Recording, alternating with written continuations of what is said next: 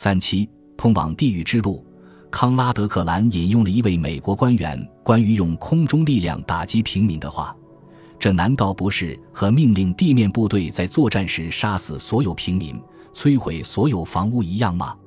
的确差不多，但如前所说，地面部队和海军一样，有数千年的战争行为准则，知道什么可以做，什么不可以。到一九四五年二月。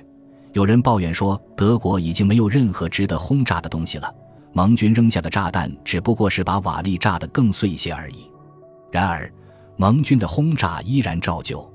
在战后的纽伦堡战争罪审判中，被告控诉了同盟国对德国城市的轰炸。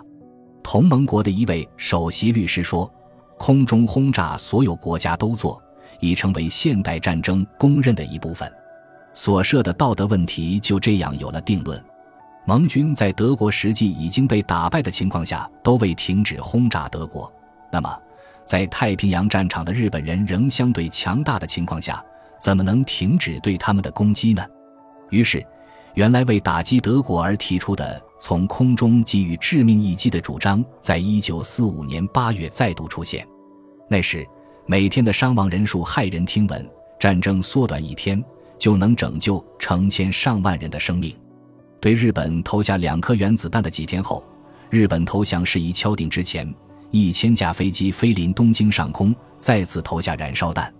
然而，若是只注意盟军的空袭轰炸而不顾及其余，就等于忘记了攸关的大利益和对手的本性。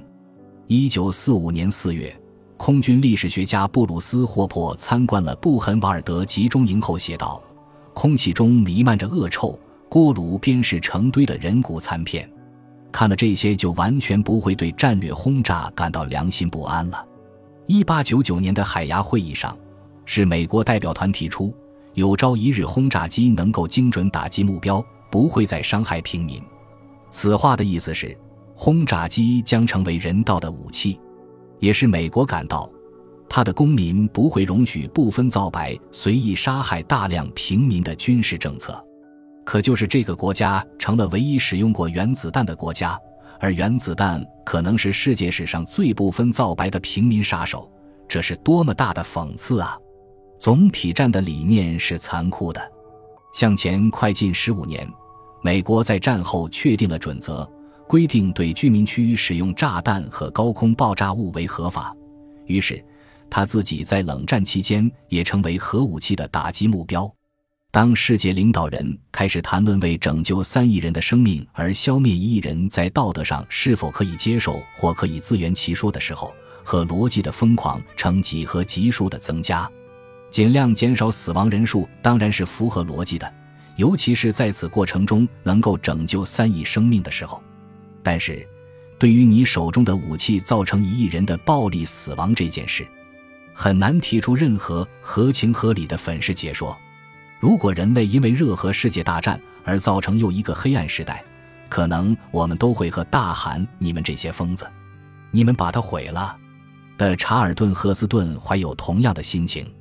不过，如果最终结局如此，那不会是因为当时任何人有意为之。